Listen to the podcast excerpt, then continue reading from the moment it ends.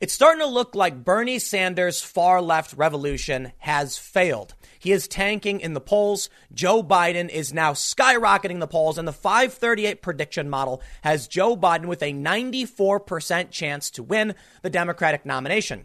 Now, take it all with a grain of salt because polls can and have been wrong, and prediction models, I don't even know what they're worth because I flip back and forth all day and night. But Bernie Sanders, for a brief period, was the front runner, and the progressives thought they were going to win. You can actually see the gradual meltdown in the faces of some pro- progressive pundits as they start to realize they're losing. Which brings me to why they keep losing. In an op ed today for the New York Times, one of the arguments put forward is that they are stuck in a bubble. They have crafted a narrative with misleading questions and polls to fluff themselves up to make it seem like they're doing better than they really are. And you can see this when you look at the meltdown of the Young Turks. On Super Tuesday, they were convinced. Cenk Uygur said, This is it. We're going to win. I'm so excited, convincing himself they were going to win. And as the day went on and Joe Biden started to win, the shock was visible. In fact, at one point, the Young Turks host was nearly in tears. At least to me, it seemed like he was about to cry. What we're seeing now from progressives is claims that the Super Tuesday primary was rigged. And I don't mean rigged in the sense that the DNC uses their crony establishment connections to prop up their friends and push down those they don't like. I'm talking about they're actually arguing the exit polls don't match the hard votes. This can't be right. How is this possible? Well, it's possible that Bernie Sanders is a 78 year old socialist who just had a heart attack and Americans don't want socialism. It's also possible that Bernie Sanders is so far left that even the Scandinavian countries he's praised as an example of what he wants have rejected him. Not kidding. Denmark in the past has said, no, Bernie, we're not socialists, we're social democracies. And recently, the ruling party of Sweden said that Bernie Sanders was far left, and at an event, there were no regular people. Because Bernie Sanders is trapped in bubble world, along with the rest of these far left activists. When we look at voter enthusiasm, a poll shows that older people are, are favoring Joe Biden. They're excited. But younger people are upset by Biden and they want Bernie Sanders. The problem is young people don't vote. Young people don't work and young people aren't running the economy to, to for the most part. It's working class middle Americans who are doing this. And guess what? It turns out they don't want socialism. Now, if you were to ask me, I'm shocked to see they're going for Biden when you've got Tulsi. But man, they really hate Tulsi Gabbard. Fine. I, I know there were a bunch of other Democrats that were still running, but to choose of these two people to me is just downright shocking. I do not see how Donald Trump loses in November. But the Democrats have spoken. It looks like everyone's saying Joe Biden. Joe Biden dominated on Super Tuesday. And going into Michigan, this big and very important state, Joe Biden is leading Bernie Sanders by like double digits, substantially, like 20 plus percent, or in some polls around 16%. But it's huge. Bernie Sanders is just out. And instead of talking about why they failed, they, they keep themselves trapped in this echo chamber where all they can do is cry foul and scream, It was rigged against us. The system is rigged against us. Now I'll stop. I'll be fair. I do think the DNC plays dirty games. They let Bloomberg in the debate. They changed the rules to make it easier for the guy and then changed the rules to make it harder for Tulsi. Yeah, I absolutely think they're playing games. But with Bernie, it's something different. The polls are swinging against him. The voters didn't turn out. Okay, look, I, I, I like Tulsi, but I know she's not going to win. I'm a realist. I'm not going to pretend like the whole thing is rigged.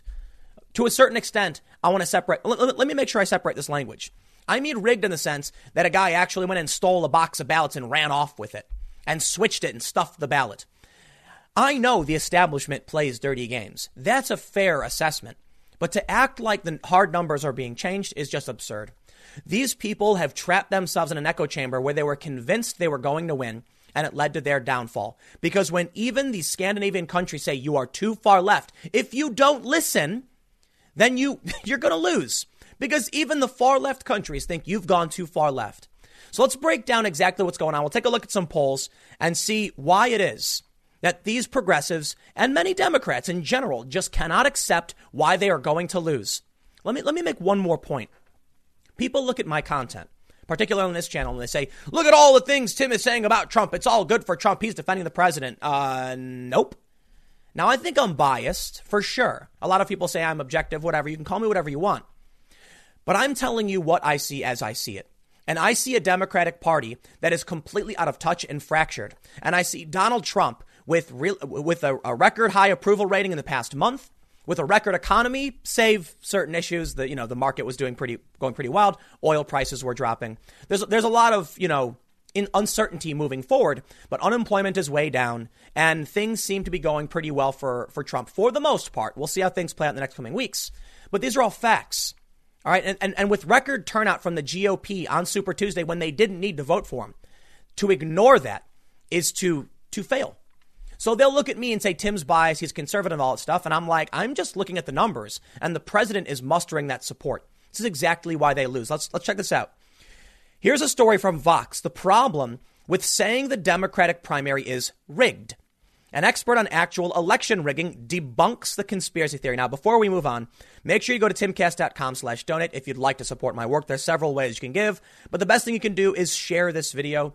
YouTube, the other day, I did a video on Trump's voter turnout, and they flagged it, and I can't even tell you what they flagged it as because even saying it would probably result in this video getting getting flagged again. It was an accident, they said. But in reality, it seems like YouTube, well, here's the facts. They, they're actively suppressing my content to a certain degree. I've got to be careful about how I frame this, but they've, you know, hurt my channels like mine and others have been hurt in the algorithm. We're no longer getting recommended not to new subscribers at least, and it's they've made it much more difficult. We've also deal with false flagging and things like that, which suppress video viewership and and and, and such.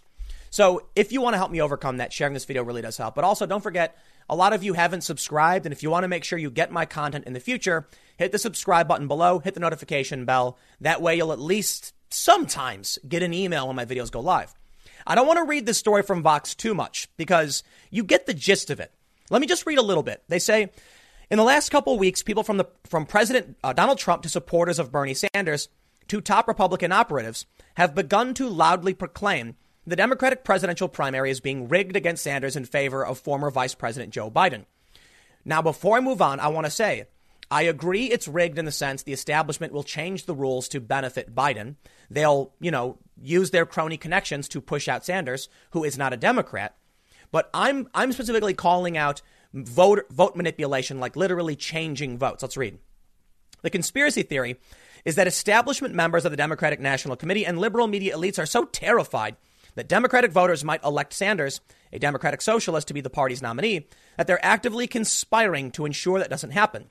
Importantly, the Sanders campaign itself doesn't make this case, but it's an increasingly popular narrative. Hashtags like rigged DNC and rigged primary were even trending on Twitter last week.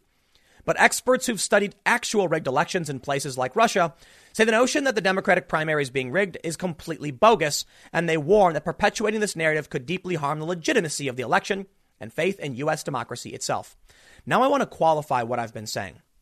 I think it's fair to say they've been playing games. If you want to call it rigged, Vox is wrong. It's just, I think you're being hyperbolic. I've done that too. I think that's fair. However, there are a lot of people who are adamant that Bernie Sanders is only losing because the system is rigged against him, because the establishment is playing dirty games. I am not, I am not necessarily of either opinion that Bernie is a socialist America's reject or the, the DNC is rigged. The reality is both are true. Americans overwhelmingly do not want to see their taxes go up for whatever Bernie wants to do and see private health care abolished. Well, depending on what you read, but it seems to be the case. It's also true that the DNC is trying to keep Bernie out. They're both true, but to what degree each plays a role, I'm not, I'm, I, I can't tell you. But these, what ends up happening is you get progressives who are absolutely entrenched in the belief that Americans want socialism. They say things like, we are truly a progressive nation, and they espouse polls and numbers that frame it in their favor instead of looking at reality. Gallup, for instance, says America is center right. That's true by most anecdotes and by the data.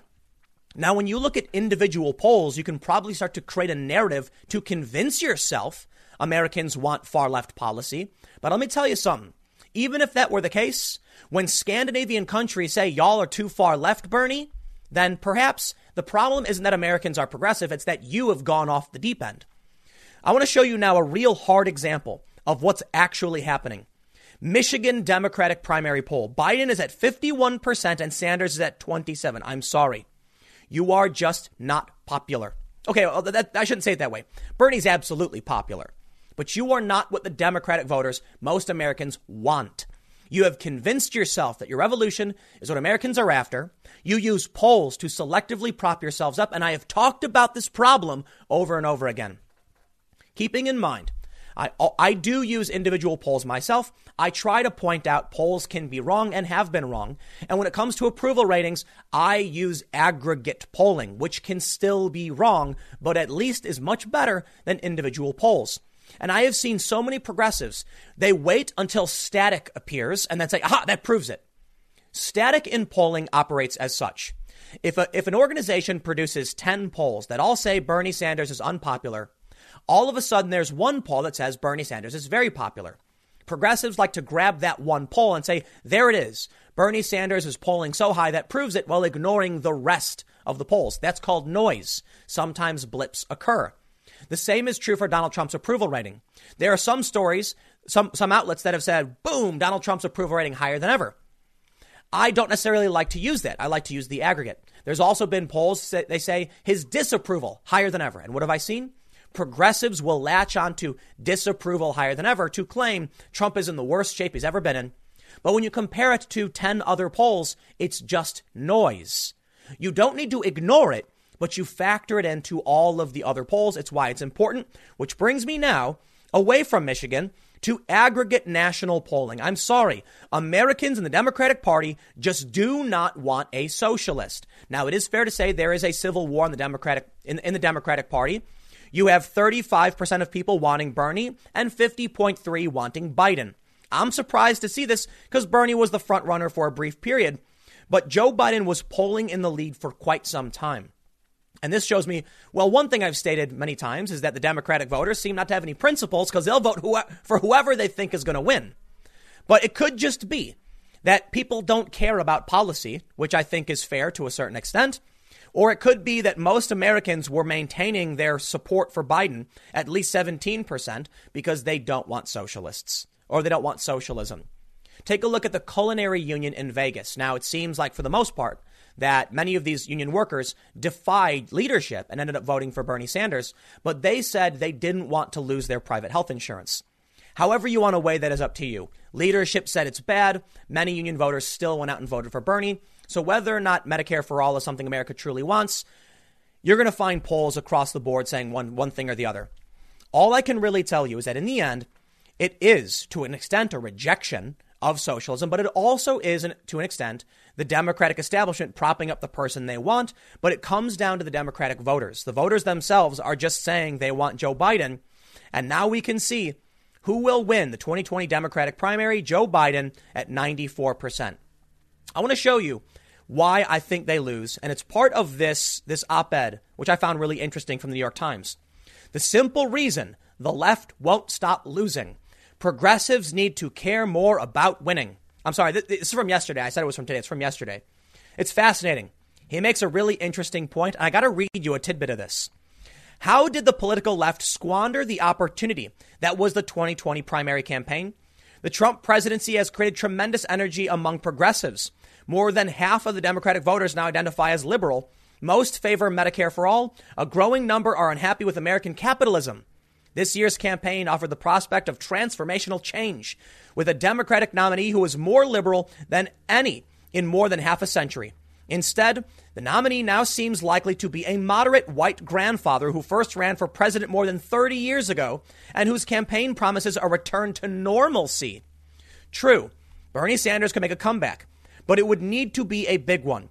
Among people who voted on Super Tuesday itself, rather than voting early, before Joe Biden won South Carolina, Biden trounced Sanders.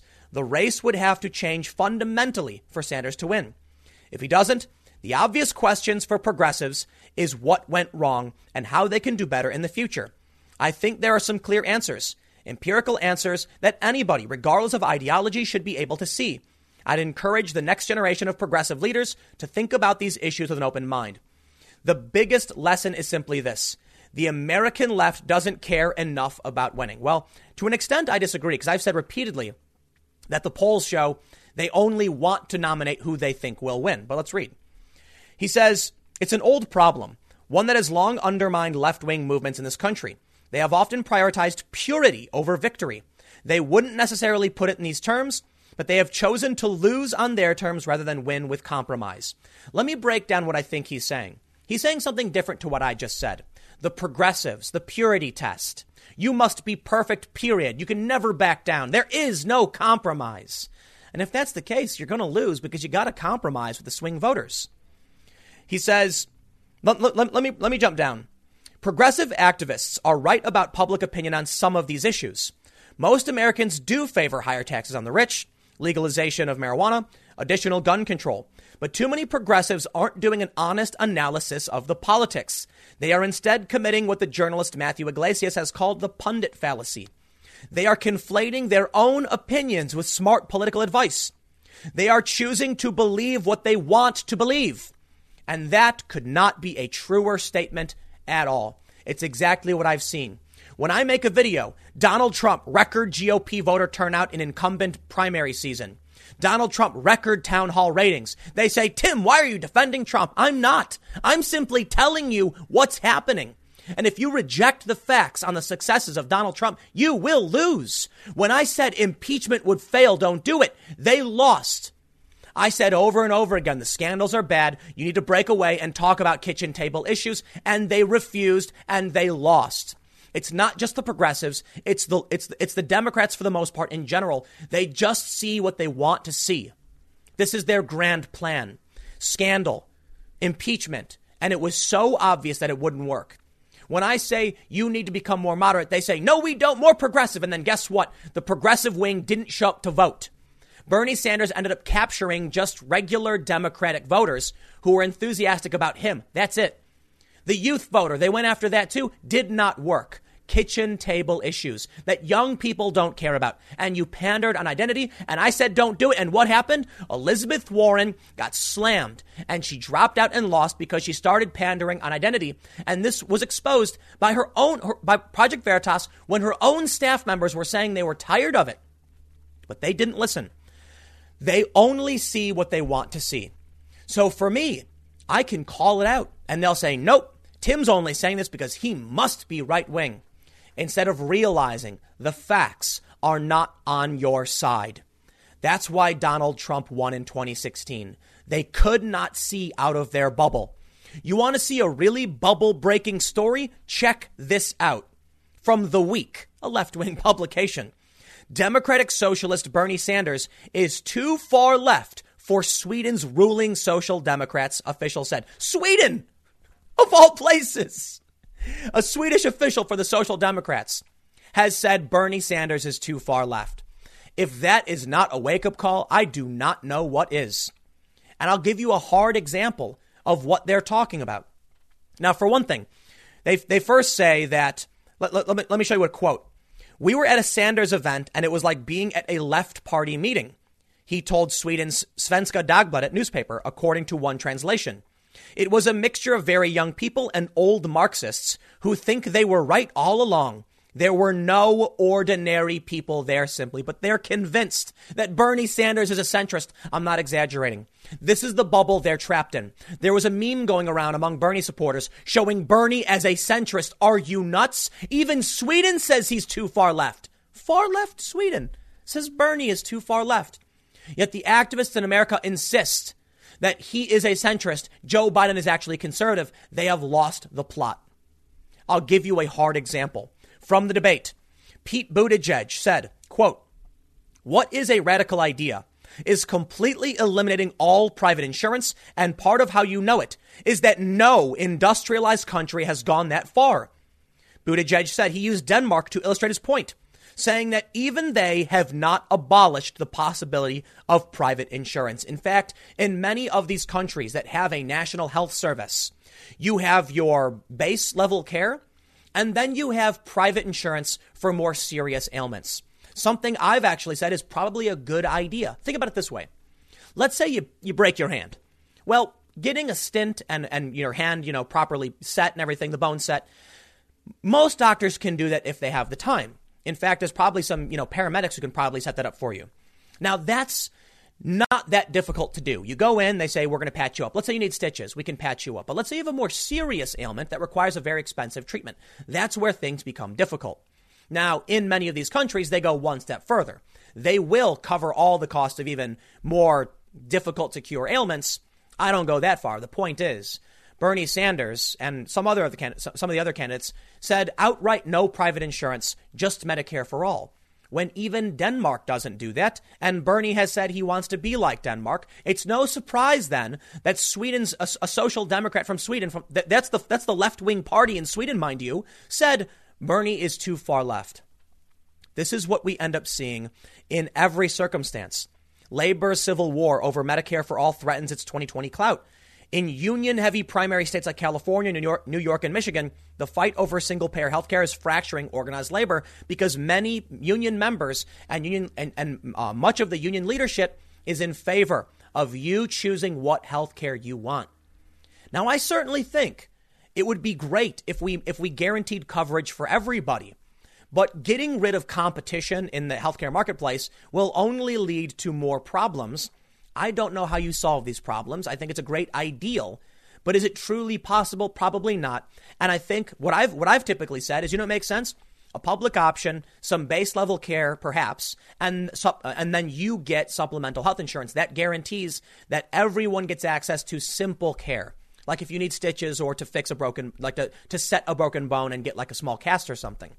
Don't ask me though. I'm not the expert. All I can really do is tell you that what they've proposed is not wildly popular on the left. It's popular with the activists who live in a bubble and just see what they want to see. You can see it exactly in Cenk Uygur on the Young Turks melting down. He, uh, look, I'm not trying to be mean to the guy. I want to make sure I make this clear every time, but he was nearly in tears when Bernie Sanders lost on Super Tuesday. He got fourth place in a moderate district in California, CA 25. He ran he got fourth place, 5% of the vote. Not only did he not even crack the top three, he's famous. You'd think with all of his money and his wealth and, and, and the people who follow him, that would have gotten him something. But no, Twitter is not real life. The internet does not exempl- is, is not an example of your home district. What these people online don't realize, the Twitterati, the far left, and the Democrats who chase after them, is that what they're seeing is imagine, I'll put it this way. Imagine if every city in this country had 10 people, who, like literally every, had 10 people who are progressive. When they all follow you, you think that you've got the majority support because look how many followers you have hundreds of thousands, if not millions. But when it comes to actually voting in that district, it's dominated by moderate voices. They have tricked themselves into thinking this is what America wants. And then you see Kirsten Gillibrand, Elizabeth Warren pander to the identity crowd and fail miserably. And then Bernie Sanders refrains a little bit, but goes for the socialist message. It gets him a little bit, a, a little far because, you know, there are people who support more progressive values. That's true. But in the end, Biden wins. They have tricked themselves into believing things that aren't real because instead of assessing reality, they are just patting themselves in the back saying, We're winning, we're winning. They don't want to see the facts.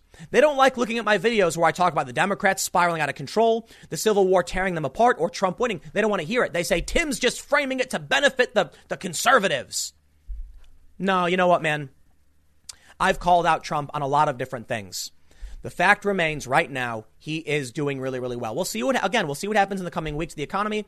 But so far, he's been doing well. And the Democrats have been doing everything wrong. Impeachment failed. The scandals, all the scandals, none of it worked. They didn't campaign on kitchen table issues, and now they're risking losing their House majority. And that's what they get. I have only told you what I see is really happening, and it turns out, at least to a certain degree, I've been right. Bernie Sanders appears to be failing. Now, I will give you this caveat. It is entirely possible 538 flips around again. The polls were wrong about Biden in some states. What do I really know? I honestly can't tell you. I can tell you that I've been right on some things, and they don't want to hear it. But I really do think that Biden's going to be the nominee. I think that's where we're headed. And that's surprising to me because I was wrong in the past about this. This is the reality for me. When I look at the current data, I will give you my opinion, and that will change as the data changes. I thought Biden was out. I was like, there's no way this guy's the front runner. I was absolutely wrong. But I'm not rooting for or against Biden, Bernie, or Trump. That's the big issue here. The people who want Bernie to win will just say good things about him. In fact, there was a really funny post. Some journalists were sharing tweets from Elizabeth Warren's campaign staff, and one of the quotes, I'll paraphrase, was yelling at a journalist saying, I should have expected you not to support our campaign fully, or something like that. As if the journalist would do that. Well, yeah, guess what? That's what these, these people think. They think that if you come in as a journalist, all you're going to do is tell the world how great this person is. Nah. I supported Tulsi Gabbard. I supported Andrew Yang. And I have no problem saying Tulsi is wrong about nuclear power and Yang is wrong about his flagship program on UBI. But I like them for a lot of other reasons that I thought was worth getting them on the debate stage. If you can't accept your faults and your failures, you will lose. It is life lesson 101. If you keep telling yourself you did it right or it's not your fault, then how will you ever solve this problem? And that's what we're seeing now with progressives. They refuse to accept their failures. And so what's going to happen? The Democratic establishment will sweep in. Donald Trump will, will dominate in November. But we'll see. Because I'll tell you what, I don't think I'm always right. I'm looking at the data right now. I'm looking at the reactions to Super Tuesday right now. For all I know, the polls are wrong. Bernie Sanders sweeps tomorrow. And you know what? Take that one with you. Because if I'm wrong, I'll be the first to admit it. I thought the Republicans were going to win in 2018. I was wrong. I, in, the, in the House, I mean. I thought Joe Biden was completely out. Boy, was I wrong. I'm wrong often enough. But it's more so about this. When I'm giving you opinion, I'm basing it on current data. And things change. I think it's silly to believe that anyone could predict the future, which is why I really don't like doing it. 538. Let me, let me show you one more thing before I sign off. Look at this wild roller coaster of them trying to figure out what was going to happen. And they're supposed to be the smart ones who can predict this stuff. No one really knows for sure. The polls are wrong half the time. We have no idea. What I can say, though, is that overall, it really does just seem like the far left refuses to accept when they made mistakes. And if that's the case, case, they will never solve these problems to actually win in the future. I'll leave it there. Stick around. Next segment's coming up at 6 p.m. YouTube.com slash TimCastNews, and I will see you all there. No matter how many times we see an instance of social media censorship being completely biased against the right, you still get these fake news journalists saying that there's no evidence that these companies are biased. And they'll say, you're just misconstruing an enforcement action, blah, blah, blah. They'll say so and so claimed, comma, without evidence, comma, that a social media company was biased. You know why they don't do that to me?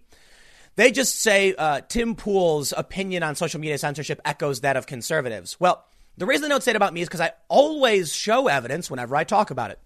It was back in, I think, May of 2015. I'm, um, I'm sorry, 2017. I can't remember the exact date. When Gizmodo, the left wing publication, said employees at Facebook routinely suppressed conservative news outlets in the Facebook trending section. It is a fact. And now we have more evidence. This story from the Daily Caller has, is a follow up on a story I did yesterday morning. New York Post reporter deletes tweets that exposed socialist YouTuber's wealthy background to get his Twitter account back. Let me tell you a story. If you missed this yesterday, you really got to check it out. There's a man named Carlos Maza. He's a socialist. He worked for the left wing site Vox. He got, I think he got fired or he left. His show was canceled. We'll put it that way. I'll put uh, uh, canceled in air quotes. We don't really know what happened. But he's making his own YouTube videos. He's the guy who got Steven Crowder demonetized. He tweets about how we can't take advice from the rich. Well, as it turns out, he comes from a family of extremely wealthy individuals. And according to the New York Post story, he's registered to vote at an $11 million mansion, and I think it was Boca Raton. Congratulations, good sir. You are a silver spoon socialist, someone who's never, in any capacity, experienced any hardship in your life, trying to tell working class individuals how they should spend their money or where their money should go. I love it. It's always these these silver spoon socialists, isn't it? When I was at Occupy Wall Street, I can't tell you how many people that were there were trust fund kids. Their parents just paid for everything. How else do you think these people could not work and organize a protest like this? They think they know what's best for everyone else, but they've never done anything hard. Well, here's what happens. Carlos Maza, this guy, he tweeted these images of James Carville's house. What's that? The tweets are still up. Surprise, surprise. Now, I, I mentioned yesterday that this was an instance of social media censorship. John Levine had his Twitter account locked. He's the guy who actually did the report exposing Carlos Maza as a silver spoon socialist. However, he got his account back. He says, update. Twitter locked me out of my account last night over some of the Carlos Maza reporting. A rep for the company tells me that their action against me was an error. Too, uh, too long didn't read. I'm out of Twitter jail, and all my original postings here remain live. He said, I want to thank everyone who made a fuss about it. This is the hall. This is the tweet the hall monitors didn't want you to see. Get it everywhere. What's that? The tweet's gone. You see, here's what ended up happening. You want to talk about bias in social media. John Levine then tweeted a second update. Despite initially calling their decision to lock my account an error, Twitter locked me out again a few hours later over the same Carlos Maza story. I have reluctantly deleted the tweet, and I'm sharing with you some of the timeline here. This is Orwellian. Let's let's pull up John's tweet. So, John initially had the company say, "Oh, we're sorry for suspending you." And they came back and suspended him again. I'd be willing to bet perhaps there's something to this in the, uh, you know, Carlos Maza coming from a, uh, let me slow down. Carlos Maza's extremely wealthy family, which is probably well connected in the tech industry, considering his stepdad started a company called Ultimate, I think it was called Ultimate Software, is what, what they discovered. Apparently, the company was sold for $11 billion, at least according to the New York Post. So perhaps someone's privileged silver spoon family stepped up to protect him. Because Carlos Maza has faced no suspension for instigating, for inciting violence, calling people to violence, and posting the home of James Carville. That gets a free pass. Welcome to the game. Welcome to social media censorship. So here's what Twitter said upon further investigation. These tweets violate our Twitter rules, specifically our private information policy. The account will remain locked until the tweets are removed. And there, and that brings me to the daily uh, Daily Caller story. John Levine had to remove some of his reporting because Twitter said only in the journalist's instance. Well, I'm sorry, the conservative journalist. I, I, I guess I don't know. I don't want to call John if he's not a conservative, but New York Post. Well, this has to be removed. But Carlos Maza saying milkshake them all and posting photos of James Carville's house. Well, that's just fine and dandy, ain't it? Let's read a little bit of the story, and then I've got some uh, uh, some personal news about me uh, facing some of this political bias, and you're gonna love this one. You're gonna, yeah. New York Post reporter Jonathan Levine deleted his tweets exposing self-described socialist Carlos Maza's ties to his elite, wealthy family after he was locked out of his account by uh, twice by Twitter. Levine reported on Maza's wealthy family origin Saturday, revealing that the former Vox employee's family has multiple mansions in Florida, excuse me, and an expensive high-rise apartment in New York's Upper West Side. Oh man, you got you got you got to love these these socialists. Remember when Bloomberg called out Bernie? saying the most prominent socialist in this country is a millionaire with three houses. What am I missing here? And Bernie's response was, Yes, I, I, work in D.C., I live in Vermont, and like most Vermonters, I have a summer camp or like many Vermonters. I'm sorry, dude. Is that that was your excuse trying to justify having three houses? Dude, come on. No, are you, you are you kidding me with this? Limousine liberal and silver spoon socialist. I love it. I love it. The reporter also tweeted out photos of Maza's family mansion, resulting in Twitter locking him out of his account for violating their privacy information policy until he was forced to delete the, fo- the posts, according to Levine. Despite initially calling it, yeah, we read that part. He said it was Orwellian. Maza's parents, according to the Post sources, help pay for one of his uh, for his one bedroom apartment in Manhattan's East Village. Levine claims that a one bedroom apartment in that neighborhood typically costs an upward of three thousand dollars a month. Yes, that's true. Maza might have roommates. I don't know. I'm not going to make assumptions about how much they're giving him. Quote: My mom and her fiance are very wealthy thanks to a software company they started together when I was a kid. As a result, I've gotten to live a life of tremendous privilege. Let me just point something out to you guys for, for to understand these socialists. When you grow up and literally everything is given to you on a silver platter with a with a silver spoon right in your mouth. And then you go to school where everything is given to you by the administration, you're told what to do, and you spend no money to go there because, like Maza admitted, he got to go to school debt free.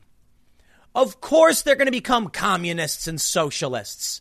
They're sitting there thinking, life is hard. How come no one's giving me stuff? Why doesn't the government give me stuff? Hey, that's a good idea. If everyone just got free stuff from the government, then life would be better for everyone. right. That's what they think. They don't understand that when you tax people, it's everyone paying. And if you tax people more than they have, then they don't have any money. And there is a, there's an upper limit to what you can actually get out of people. And if you're taxing everyone's money, then they know that if they work for anyone to get money, they will get nothing. So why bother doing it? Socialism doesn't work. It doesn't work. It makes no sense. They have these utopianist visions only because they live in bubbles. This is this is a, a, some kind of derangement. I'm not I'm not kidding. When you have never experienced any kind of struggle, you've never had to grow grow your own food, hunt for your own food, or even work a job to buy your own food. Of course, you don't realize the conservation of energy that you must have an input, that you must have income in order to spend. Well, they don't. Everything to them is this perpetual money machine where all they do is sit around complaining and money just appears. Yeah, that's socialism for you. So we, we Maza has admitted as a safety net, so we get that. Let's get back to social media censorship. Here's the post. I covered this yesterday where he was, you know, posting pictures of James Carville's house. Out exterior too. And then we have this. Milkshake them all. Humiliate them at every turn. Make them dread public organizing. Carlos Maza literally called for crimes. That's battery. Throwing an object at someone, assault and battery in some jurisdictions, like in Illinois, you get assault and battery charge for that. That's still on Twitter. Twitter hasn't taken it down. He's literally inciting violence against Trump supporters. Yet John Levine, a reporter who exposed him as a hypocrite and uber wealthy elite, with a silver spoon in his mouth, he's the one who gets locked out of his account. Now, could it be a political bias? I would say absolutely yes. Could it be that Maza's family are, are tech centered multimillionaires with connections and made a phone call? Yeah, I think that's probable too. Because Carlos Maza is basically a toddler, right? He's a little kid who doesn't work for anything and he sits around crying to, and demanding that he wants something. And of course, he, he, play, he plays the thing where he's like, I, I'm trying to advocate for a system that would take power away from me. No, you're not. No, no, no, no, no, no. We know how these things work.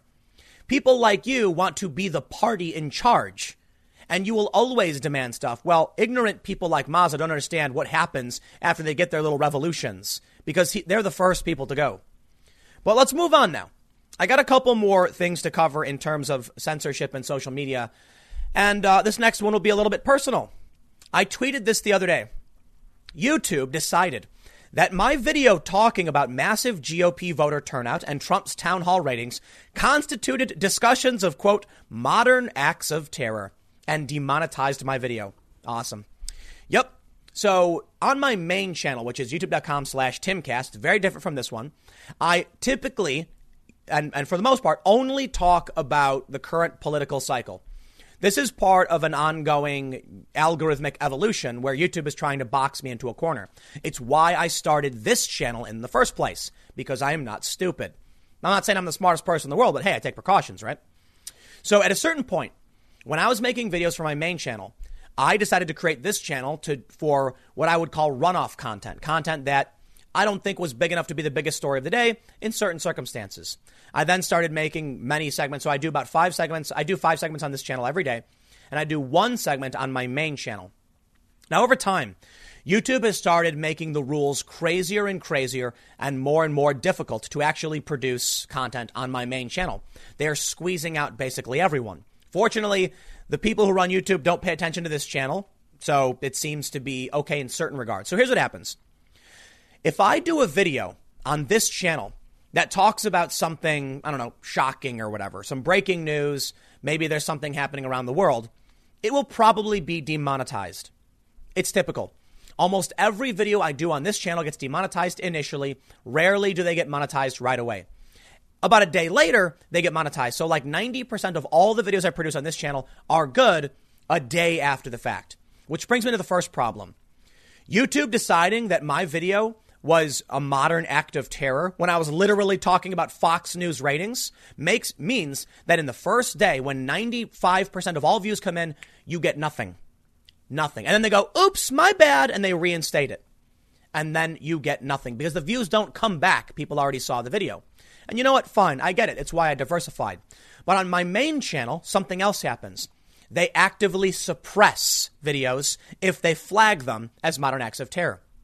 This demonetization wasn't just about taking income away. It was about making sure people could not see it by limiting the reach. On this channel, which is not part of what's called self-cert, self-certification, if my video gets demonetized, and they typically do, they still go out to the same amount of people regardless. So even though I won't make money, I don't really care because YouTube is running these videos like normal. On my main channel, well, I call my main channel, but youtube.com slash timcast. If they flag a video, they suppress it, they shadow ban it. I started getting messages from people saying the video wasn't appearing, that it was Im- improperly display- displaying comments, likes, and views. And that's exactly what happens when they look at my video and falsely flag it. And it's happened recently. One of the big problems is that there is a news story, which I'm not going to mention, that when it first broke was totally okay to talk about.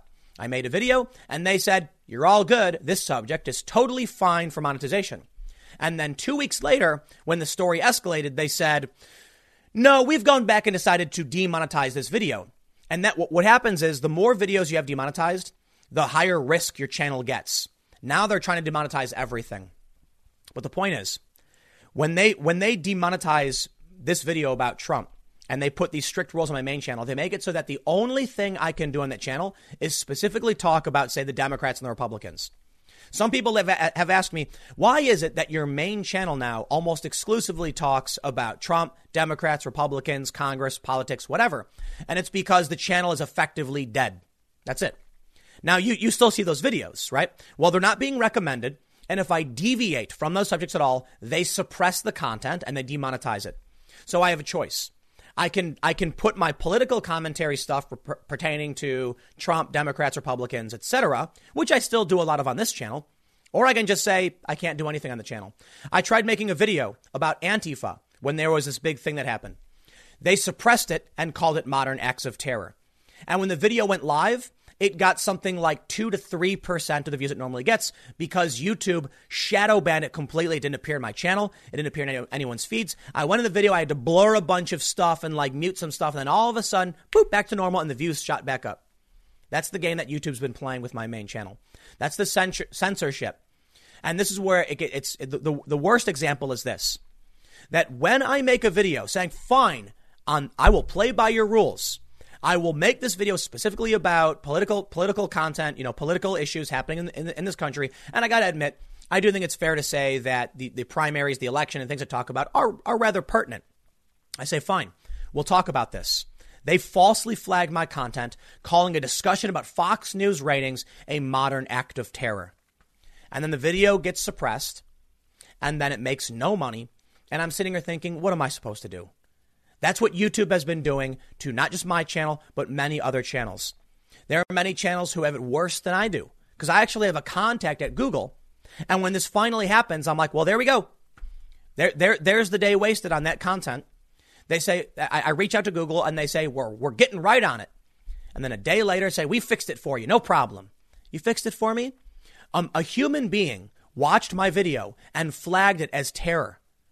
It was confirmed by manual review that talking about Trump and his record ratings and GOP voter turnout was terrorism. And so the video gets suppressed. And a day later, they reinstate it, but it's too late. They stopped recommending it. It makes no money. That's how it works. And if that continues, don't be surprised if it has a negative impact on the politicians you like, be it left or right. You know, for the life of me, I can't figure out why people on the left who are supposed to fight against this have been advocating for a long time, except for one thing it benefits them. Now they'll they'll claim that you know LGBT creators are being negatively impacted. That's true. They'll say, "Oh, we get we get suppressed too." Yeah, to a certain degree. But when but as soon as you come out and say, "Look, here's evidence," John Levine of the New York Post got suspended and then reinstated and then suspended again. They'll say that's just an anecdote. That's not evidence.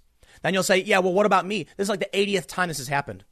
I have I have a list of videos. There's like eight videos because so it, there's, a, there's a program on YouTube called self certification, meaning when you upload a video, you list if there's any you know offending content in your videos like swearing or discussion of modern acts of terror. And I put no, of course, because I'm a milk toast fence sitter talking about Donald Trump and Democrats. And 99% of everything is okay. But periodically, they go in and falsely flag my videos. And sometimes I say, what's the point? The video is dead. It's it's already beyond its it's it's you know 24 hours. The views won't come back. The news has become less relevant. It made no money. Why bother dealing with it? And then what happens is they use that to justify suppressing more of your content, saying, "Well, you're high risk. Look at all of these these demonetizations." So even though all my videos should be monetized, even though I don't even swear in these videos, doesn't matter. They'll go in. I did a video. It was about I think Bill Maher, and they confirmed it. I, I have no idea why, and there's nothing that you can do about it because a human being at the company said so. Now mistakes happen. I get it, and maybe this is a mistake, but the mistakes always flow in one direction. Or, I'm sorry, they tend to flow in one direction. There have been many people on the left who have been suspended and banned, particularly the anti war progressives. But here's how it always plays out it always plays out with some fringe lunatic leftist who comes from a, you know, a multi-million dollar, you know, multi-millionaire family, literally advocating for violence. And Twitter says, you're all good, buddy. And that's it. And the reporter who exposes the guy is the one who gets suspended on Twitter. Give John a follow. Levine Jonathan on Twitter because he's the one who's exposed this and he's taken a hit for it. Twitter is a trash website. YouTube has its problems, but I will I will wrap up with, with saying this. There are some pros and there's some cons. The pros to social media is that look, for all the faults of YouTube, I'm doing really well. You're able to hear my voice right now on this platform. They do recommend my content to a certain degree. So I'm complaining, but I want to make sure the net, make sure you realize I, I do think there's a net positive to YouTube and Twitter for the most part. There's another big mistake being made by these companies that needs to be addressed. When you only ban the, the crazies on the right and you ignore the crazies on the left, you drive people in droves to Donald Trump. You want to know why? From the outside, the, the untrained observer, the uninitiated passive liberal or moderate in this country, someone who is not sure who they're going to vote for, logs into Twitter and what do they see? A lunatic socialist screaming about attacking people in the streets. And the other crazy people of the right, they're all gone. So the only right wing people they see is a suit wearing man with a tie saying, Well, I, for one, think our economic policy could use a good reform. And Donald Trump's tariffs have been a net boon for this, for this government. And you're like, Well, I don't know if that's true, but I don't know. I hear what you say. And then you look to your left, and there's Maza saying, throw milkshakes at people. And you're like, that is not a policy position that I would like to support. That doesn't seem to make sense. And that's one of the biggest pitfalls the backfiring of social media censorship. If these companies don't realize it, and they haven't, they're going to create an environment where you have psychotic leftists creating cancel culture, which has happened, trying to destroy people's lives, which is happening, and you are going to have anyone on the right who might be deemed crazy or fringe purged. So the only visible people will be clean cut conservatives with good opinions, with strong arguments. They, are, they think they're going after their ideological opponents because they're only going to allow certain ideas to flourish, but instead, they allow people like Carlos Maza to say insane things and get away with it. I'll leave it there. Stick around. Next segment's coming up at 1 p.m. on this channel, and I will see you all then. Chaos is erupting in Italy. Riots breaking out at 27 prisons. Six prisoners die. People are trying to flee as a massive quarantine is enacted on the northern areas of Italy. 16 million people being locked down, and their stocks have plummeted by 11%. All of this due to coronavirus fears. This is panic. And I said before, panic is probably going to be worse than the virus. Now, there is good reason to overreact, but never to panic. Before we get into this, I want to I want to talk about what happened this morning because a lot of people are falsely claiming that the drop in stocks today is based on the coronavirus. For those that aren't familiar, this morning when trading began on Wall Street, there was an immediate and massive drop off. It ca- it triggered one of the air quote circuit breakers at a, at I believe it was 7% loss. They froze trading for 15 minutes. It's recovered a little bit, but as of right now, it is down 5.59%.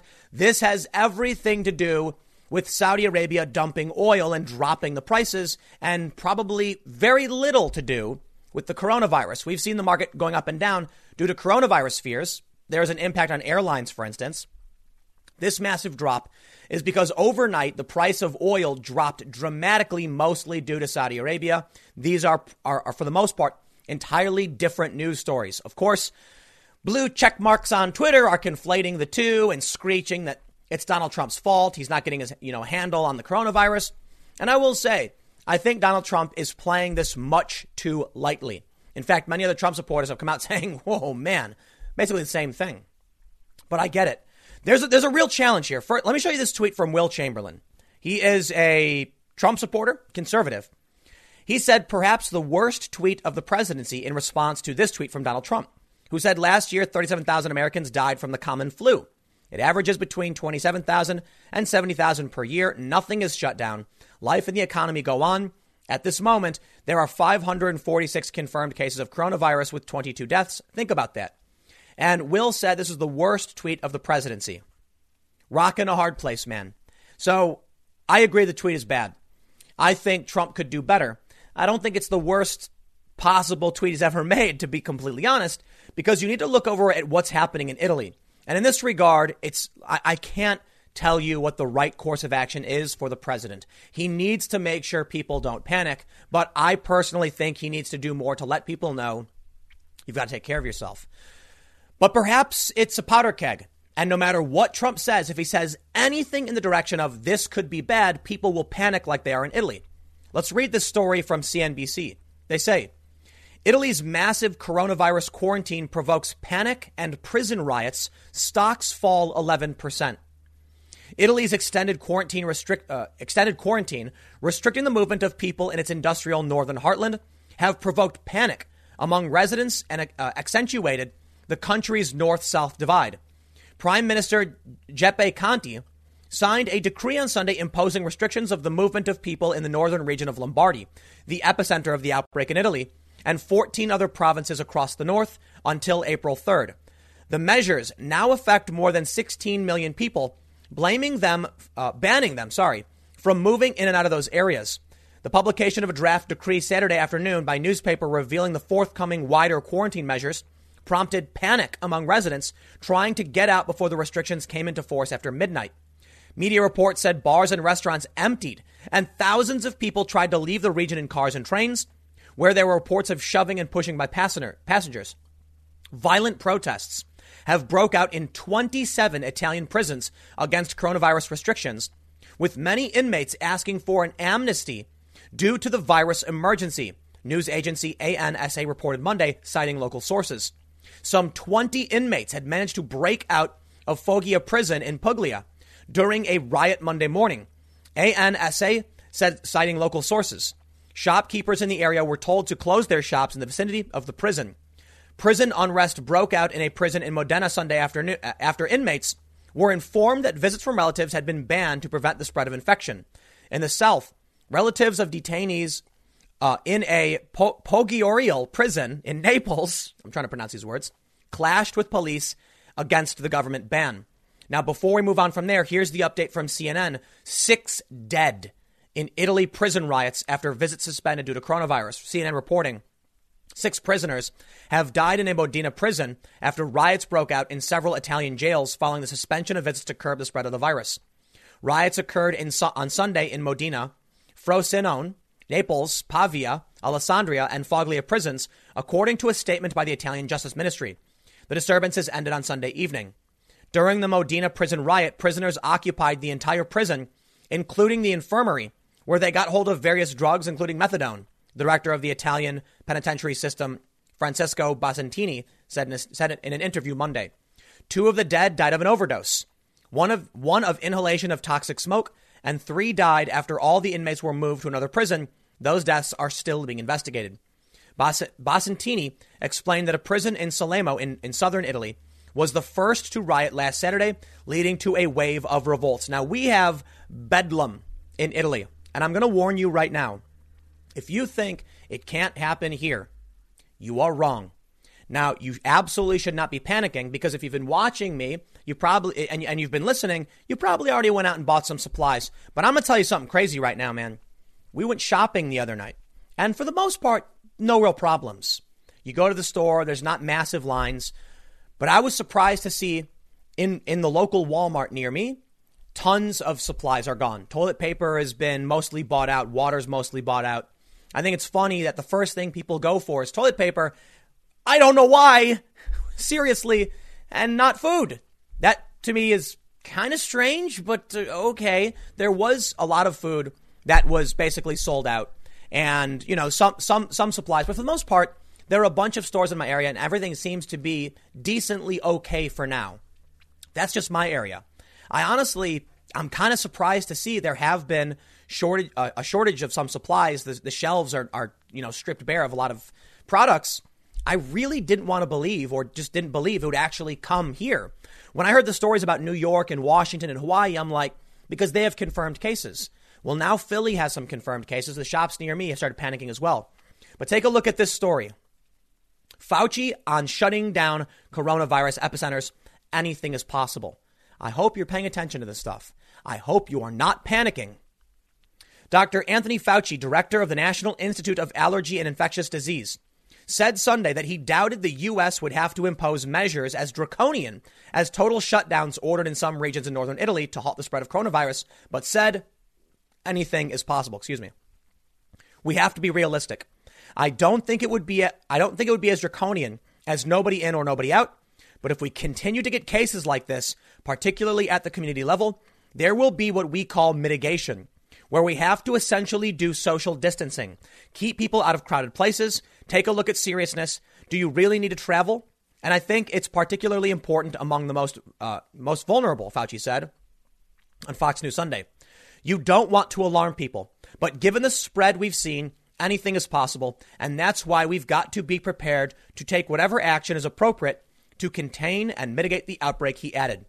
Fauci also addressed reports that health experts on the White House's coronavirus task force had been overhauled on the recommendation that elderly people refrain from air travel. I'm going to come back to this, but now I want to point out why Donald Trump is wrong. In this tweet, he said, Last year, 37,000 Americans died from the common flu. It averages between 27 and 70,000 per, per year, right? He said there's only 546 cases. Okay, hold on. Here's the problem. Current flu season has been in effect for several months. I think I think maybe even 2 or 3 months longer than coronavirus has. And coronavirus is, is expanding exponentially. They're saying every, you know, between 7 and 9 days the number doubles. The reason why we are seeing substantially more flu infections is because it's been around a lot longer, and it's not just that. It's that the flu does occur all throughout the year, but flu season is, is, is in, you know, a particular point. The numbers they've tracked for this year started October, I'm pretty sure. It is entirely possible flu could be worse, but if the mortality rate of coronavirus is 34 times higher than that of the flu, I think it's something we absolutely need to pay, be paying attention to. And Trump is is miss. Look, I get it, man. I don't. I it's it's very difficult. I look at this tweet from Trump and I say I, I don't like it. It's my initial reaction. Know this: if Trump tweeted right now, you need to take care, you know, be prepared. We're working with the CDC. This could be serious. The media would slam him for inciting panic. In Australia, when the when the prime minister came out and said, "Hey, coronavirus is bad," people raided stores, started fighting over toilet paper. There's literally a woman got arrested, a guy got tased, and they would blame Trump for that. The challenge is, it seems Trump's only option is to try and keep people calm. I, I'm not going to pretend like I know what the right answer is, but you know how I'm talking about it, right? I'm saying this could be serious, and please do not panic. I can't stress that enough. You will hurt yourself if you do. But based on my opinion and how I'm addressing it, I kind of feel like Trump would need to say something more direct. But man, talk about a rock and a hard place. This is why you'll never see me be interested in politics. Never. Because what's the right answer? I don't know, man. I really don't know. Certainly, some Trump supporters are, are calling him out, saying it was not, not a good idea. But it is hurting Trump. I, I believe it's fair to say it is hurting Trump to a certain degree. Trump recently hit his highest approval rating ever at 46.3 in the aggregate, and he's fallen down now to 44.7. First of all, 44.7 is still really, really high for his presidency, but he is taking a hit in, in his approval rating, probably because of the criticism he's getting over the coronavirus. I'm not going to tell you that he's he's he's you know blundering this, you know, making the worst, uh, making the worst even worse. I I lean towards he probably should be a little more, I don't know, serious and alarmed. He's really trying to downplay it. But all I know is that if Trump came out and said this is going to be serious, bunker down, they would say Trump is inciting panic and they'd go after him. So what do you do? I think no matter what happened, Trump was going to be blamed for this. They're even trying to blame him for the market dropping when that was Saudi Arabia. So it is what it is. But let's get back to the story from the Hill. Fauci said, quote, Here's the deal. No one overruled anybody about saying this, so let me say it loud and clear now. Right now, I am telling the American people based on everything that's agreed upon in the task force. If you are an individual with an underlying condition, particularly an elderly person with an underlying condition, you should start to distance yourself from the risk and above all, don't get on a cruise ship. He also addressed the specific case of the Grand Princess cruise ship, which will dock in the port of Oakland after being turned away from San Francisco. I recommend very strongly in our meetings that we get those people off that ship. We don't want to have a repeat of what we saw with the Diamond Princess, where the ship became almost a hotspot of transmission. I feel strongly about getting them off there, Fauci said. Appearing on N- uh, NBC's Meet the Press, Fauci emphasized the risk to elderly and otherwise vulnerable people, telling Chuck Todd, I think right now, something that's important that I hope the American people appreciate is that the risk of getting into trouble with this infection is overwhelmingly weighted towards people with underlying conditions and the elderly. You don't want to go to a massive gathering, particularly if you if you're a vulnerable person. My understanding is right now the average age of death is 81, which is exactly what we would have expected. Underlying conditions, the elderly, people with weaker immune systems. There are people who have been younger who have died. We have seen videos of people collapsing in the street, but that's probably substantially less. The mortality rate is high right now. It's possible that once we start screening, the mortality rate will drop dramatically. I believe the mortality rate in South Korea is 0.6 for two reasons. When you have a more accurate picture of how many people are infected, you can actually just do the math better. More importantly, when you're screening people, you're catching it early and hospitalizing them, hospitalizing them before it gets too late. So that's a good reason to actually start launching these tests, which the government, the U.S. said they're going to be doing. We'll see what happens. Now, here's where things start to get pretty worrisome. We saw how bad it got in Iran. 10% of the members of parliament are infected. Several government officials are dying. And now this. Coronavirus case at CPAC brings outbreak closer to Trump, threatening to upend his routine amid re-election bid. Not just that, but Ted Cruz is going to be self-quarantining. Many people at CPAC were shaking hands and meeting with somebody who has now tested positive. There's concern that the virus may have been spread to basically everyone. Donald Trump is 73, so I certainly hope, at least in private, he's taking things very, very seriously. And everybody knows Trump is a germaphobe. He doesn't like shaking hands and things like that. So maybe that's going to play to his favor right now. There's there's concerns over, say, Bernie and Biden. One of the things that uh, they've been talking about, I don't, I don't, actually, I don't know if I have the, the story pulled up. I thought I did. Uh, okay, I do. I do have it here. Despite virus risk, 2020 hopefuls keep up campaigns for now. Bernie and Biden are both old. They are very close to the median age and, of, of, and, and having a high risk to being susceptible to the coronavirus. And they are going out and high fiving people and shaking hands. I hope they take this seriously. I, I really, really hope they do. It would be a very, very strange thing to see them, for whatever reason, unable to continue. And Tulsi Gabbard is still in the race. So I don't know what would happen if Joe Biden and Bernie were now unable to to continue their campaigns. I'm not saying because they lose their lives. Maybe they get sick. Maybe they get incapacitated. I'm just saying they should take this seriously. You, you look, people want to say, like Trump was saying, it's like the flu. Please, man, this could be way worse. Now, the panic is what I think we should be more concerned about, to be honest. That's why I said have emergency food, go shopping, because the panic is worse often than the disease itself. Check this out. We have this tweet from Steve Staeger. He is the gentleman anchor for Nine News in Denver. A United flight from Eagle, Colorado to Newark, New Jersey, I believe Newark, was diverted to Denver because of disruptive passengers on board. Denver police tells us three passengers were upset because a single passenger was sick on the flight. They didn't make any arrests.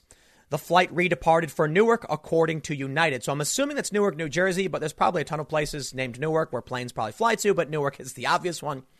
People on a plane saw someone sick and freaked out. So right now, we have 546 cases in the US. It's likely to be in the thousands, maybe tens of thousands, because most people, as Trump said, get it, don't even notice, go to work, they cough a bit, and they're fine. Most people get some kind of minor cold and don't even realize. 18% are hospitalized, 3.4% globally have died. The numbers right now are very, very low. And for the time being, it really does seem like you're much more likely to get the flu than you are to get the, new, the, the novel coronavirus. But the coronavirus, people have no immunity to, and panic sets in. How you get people to prepare without panicking, I have no idea. Look, I've had people message me saying, "Tim, you're freaking out too much. You're you're you know, you're stressing people out, things like that." It's like, "Listen, I don't know what to tell you.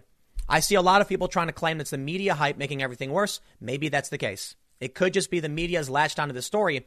But take a look at the actions of China. And in this instance, as much as I'd love to, I'm not going to blame the media. China locked down their country. They barricaded people in their homes. They knew something we didn't. Now Italy is under hard quarantine as the virus continues to spread throughout the entire country. And they're having riots in their prisons. The, the rioting, uh, uh, fair to say, is panic. Maybe the, the quarantining of 16 million was a panic, but people started fleeing. But take a look at what China is doing. And I'm going to go ahead and err on the side of look, I think China's nuts. But they knew something we didn't. That Maybe they knew the actual death rate. There's videos of people being barricaded in their homes, people being dragged away. People are locked in their houses. There, there's men in suits walking in into buildings spraying the disinfecting chemicals everywhere. China reacted to this war, like in, in, in, a, in a way we've never seen for these other viruses like SARS and MERS, at least to my understanding. Then we saw the U.S. military announce back in the beginning of February, a month ago, that they were going to prepare for a full blown global pandemic. Actions speak louder than words. You've got all these agencies and other governments reacting to an absurd degree. And it could be because everyone's panicking, or it could be because it's actually really, really bad and they're not going to tell you because they're trying to prevent a panic. And that is what's worrisome, and that only makes panic worse. When the Surgeon General came out and said, please stop buying masks, they don't help, what happened? A ton of people rushed to go buy masks. So, listen, hopefully it's nothing. We want to be wrong on this one. But there are some people saying, I think it was the American Hospital Association predicting 94 million infections, I think globally, maybe even in the US, I'm not entirely sure, but they're saying by July, we could see 94 million infected. There you go. Maybe they just hate Trump. Maybe that's what some people think. They think, oh, everyone just hates Trump, so they're using us against him. There was a uh, there was an article, in the New York Post saying that things are going to start calming down. We've hit the bell curve. I honestly don't know. I'm not going to play politics on this one. To the best of my my personal uh, uh, ability, from what I've read and what I what I've seen, you can blame the media and say they're hyping things up, but you got to look at the militaristic actions of China and these other governments, and it seems like it's more serious than they're actually letting on. And that may be because if they came out and said what was actually happening, people would freak out even worse than they already are. Take it all with a grain of salt, and you're going to have to figure this one out for yourself. That's the best I can do. I'll leave it there. Stick around. Next segment's coming up at 4 p.m. YouTube.com slash Timcast. It is a different channel, and I will see you then. Feminists have been protesting in Mexico for quite some time on and off. And recently, with International Women's Day, we saw another wave of violent protests and rioting, mostly from feminists, which resulted in quite a, well, I'm to, I'm just to say it, it's funny. I mean, it's funny and kind of scary. Mexico City feminists accidentally firebomb themselves in pro abortion protests. Now, this is the post millennial I do not believe it is a fair and accurate assessment to call it a pro abortion protest. I know a little bit about the Mexican protest. I was actually just down there and I talked to some people. But before we get into all that, let's read and see what they say, and I'll try and break down what's going on. And uh, yeah, they actually did firebomb themselves. Oof, cringe, hard cringe. They say a demonstration turned violent protest in Mexico City yesterday saw parts of the city flipped upside down by International Women's Day protesters. Protesters ransacked typically, typically calm city spaces near the Metro- Metropolitan Cathedral, as well as the National Palace, which is where Mexico's president, Andre Manuel Lopez Obrador, commonly referred to as AMLO, resides. A video of AMLO trying toothpaste, apparently. Okay. The march was organized by feminist groups, and according to the government of Mexico City, brought out over 80,000 women. Many public landmarks were vandalized, including bus stations, monuments, and private property. The Hermosillo Cathedral was also destroyed as violent protesters were seen smashing glass as churchgoers indoors used pews to blockade the doors. A viral video shows a protester tossing a Molotov cocktail at the president's residency, an attempt which swiftly backfired.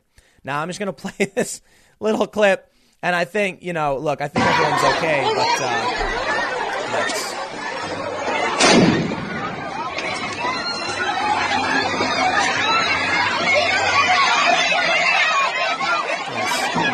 firebombs. Mm-hmm. So for those that are listening, what happened was is a group of feminists, it is mostly women, and someone comes up behind them and tries throwing a Molotov, which falls right into the crowd, bursts into flames, and ignites one of the women, which they then rush to try and put out. There's a there's a there's a saying, I think it's very important. Play stupid games, win stupid prizes. In this instance, when you don't know what you're doing and you want to throw firebombs at people for stupid reasons, congratulations. The story goes on to say the firebomb ended up hitting a feminist group. At one point in the video, a feminist protester can be seen with her pants on fire before quickly being doused with a fire extinguisher. Tensions in Mexico remain high as the country continues to go through social and economic woes. Gender based violence is a particularly, stri- uh, particularly striking issue in Mexico, as an estimated 10 women are killed in the country each day. The government has been accused of inaction on the issue. City officials did say that the majority of the protesters marched peacefully. It was the masked petrol bomb throwing radicals, officials say, that turned the situation violent. Seven people, seven people were arrested, 13 were taken to hospital, reports EFE news agency. Now, I don't know why the post millennial wanted to call it a pro abortion protest, because as far as I know, based on my sources who are actually in Mexico and the other stories I've read and the people I've personally talked to, that wasn't the case. The issue was violence against women, which I will also partially debunk. I think it's fair to say if 10 women per day are being killed, protesting that is fine. Just because there are other problems elsewhere doesn't mean you can't complain about problems that affect you. So I respect that. I don't respect someone throwing a Molotov cocktail, and especially not when it lands on them. Please don't do that. The reality is, this, the protest, as far as I know, wasn't a pro abortion protest. The protest has to do with gender based violence. We can see this story from the Washington Post. Not like I trust the Washington Post all that much. Tens of thousands of Mexican women protest femicide, gender based violence. So, look, I'm sure to an extent these feminists are pro choice, but to frame it as a pro abortion pro abortion protest is just not accurate. accurate. But let's talk about statistics and then I'll tell you a story. See, I'm not complete. Look, I, I, I think protest is good.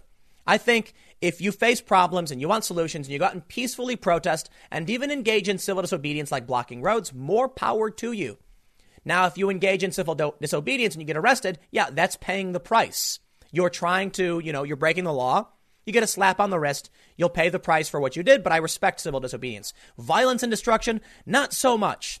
There are complicated questions pertaining to American history, like the Boston Tea Party. It's an actually, actually a really interesting point that was brought up by Hawk Newsome of Black Lives Matter, saying, you know, many Americans will celebrate the Boston Tea Party, which was an act of vandalism, I believe, against, you know, private uh, imports of tea because of the tea tax, and they destroyed it all by throwing it in the water, and they wore masks to do it.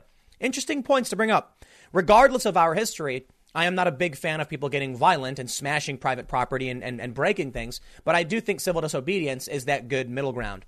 Here's what's really going on, though.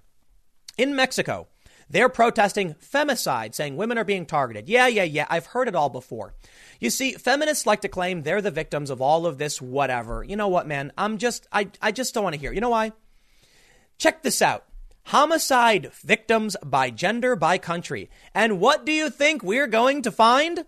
Well, let's hop on down to old Mexico here at number four with the most amount of homicides.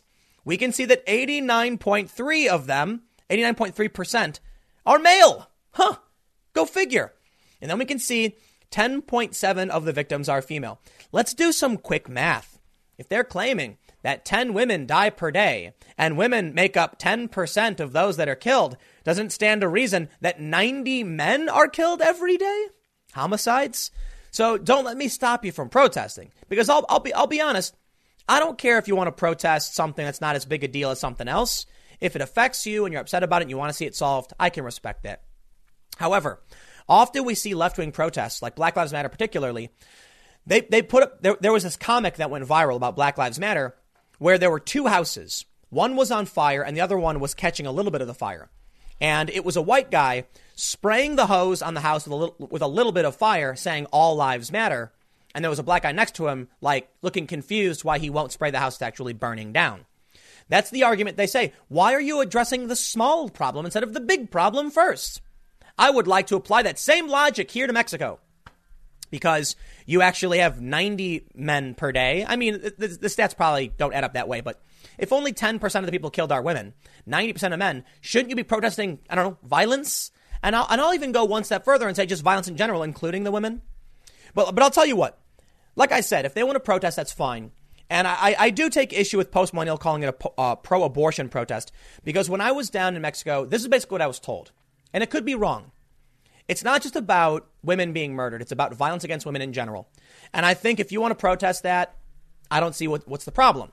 If you want to go around bashing skulls and throwing Molotovs, now I see the problem, and you reap what you have sown when you Molotov your own people. Please don't do this. That's insane. But I'm going to tell you a not family friendly story. You've been warned. When I was there, I was talking with some people who live down there about what was going on. I, I, was there in December. What's going on with the protests? Why are they protesting? Why is there graffiti? And they said one of the stories, at least, is that a young woman was walking home when a squad car, police officers, started following her. She got nervous because they were creeping behind her, went to a house, a random one, pretending like it was hers, and rang the doorbell, knocking, trying to get inside because she was worried. As the story goes, and, and, and keep in mind, this could be incorrect. This is what people were telling me on the ground. The cops got out, took her in, called their buddies, brought her to some location, and they proceeded to have their way with her against her will to keep it at least a little bit, you know, the language a little bit simmered down. If these things are happening, don't be surprised when you see protests as re- direct results of the individual actions. So while we can look at the murder rates and say more men are killed, maybe these feminists should focus on that. It's also important to point out that some of the reactions are about individual people. Like they're not necessarily saying, you know, they're going to ignore that men are killed too. Many of these protesters are saying specifically, this woman, we want accountability, we want justice for this one woman. And that was a catalyst for a lot of the big protests. So now you can see you've got a bunch of people marching, and it looks like this protest was, for the most part, peaceful. I got no beef. You want to have a peaceful protest, march around singing your songs? I encourage that. I'm stoked by that. In fact, we have the, the, the First Amendment specifically saying right to assembly, protest, all that stuff. We got that good stuff. It's a part of freedom, and I respect it. But it's the people who deserve the Malta. You know, it's it's it's this. When you go out and you do this, I'm sorry to say, but to an extent, you deserve this. Now, I wouldn't wish this on anybody. Fire is, is a scary thing. You know, you can get burned real quick. But if you're going to go around trying to throw fire bombs at cops, well, then you hitting yourself is a bit of, I don't know, instant karma. You, you, don't, you, don't, you don't have the right to injure other people and to cause harm to them simply because you want something implemented that can't be democratically implemented. That's the, that's the important part right here. These protesters, they go out and say, I want X. Well, guess what? When it comes to the public, they don't agree. You don't then have the right to go throw things at people. And when you get hit, I can only laugh. I'm sorry, man. I hope everyone's okay. I, I wouldn't want this to happen, but w- what do you want me to say? You tried to hurt someone else with fire, and instead, you just hit your own people. It's better than the innocent. like, you know what? I think the people who actually got hit were to an extent innocent. They didn't know it was coming. But what can I say? Play stupid games, win stupid prizes. So I'll, I'll wrap this up. Look, man, I don't know all the nuances of the protests down in Mexico City, but I got no problem with peaceful protesters, and I don't think anyone else should either. But we should call this out every step of the way. At least we get something that's kind of funny out of it. I'll leave it there. Stick around. Next segment's coming up in a few minutes, and I will see you all shortly. We've got some coronavirus updates for here at home and a couple that are really interesting. Donald Trump is going to be overlooking a potential stimulus package to deal with the economic uh, uh, fallout of the coronavirus. But I want to start with this story because it made me laugh.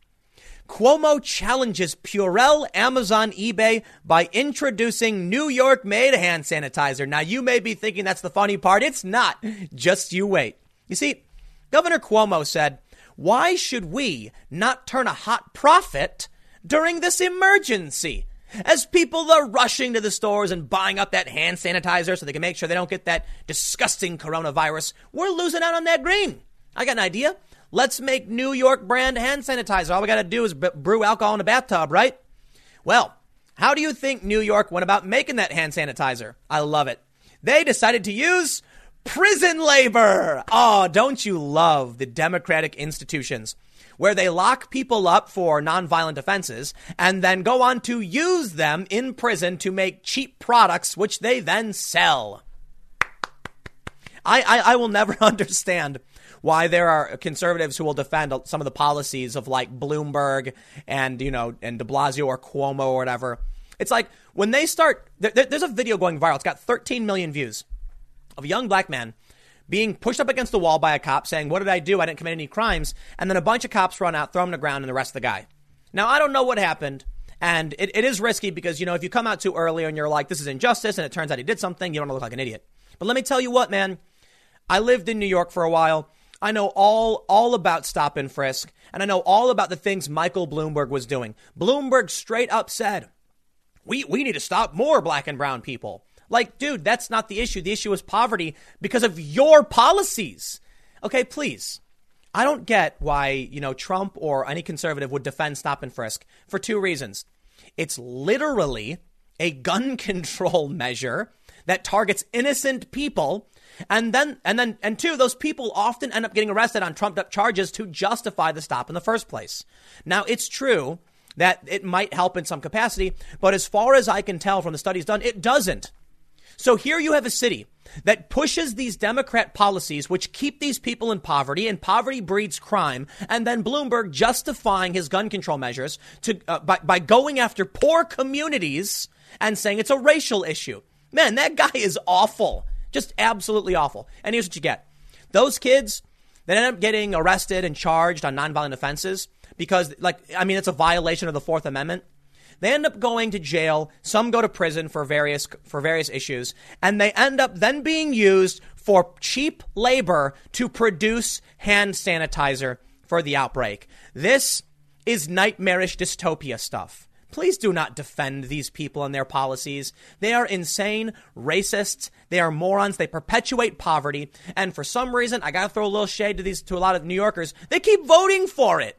Tell me why. I don't know. Check this out. This is from today, from The Verge.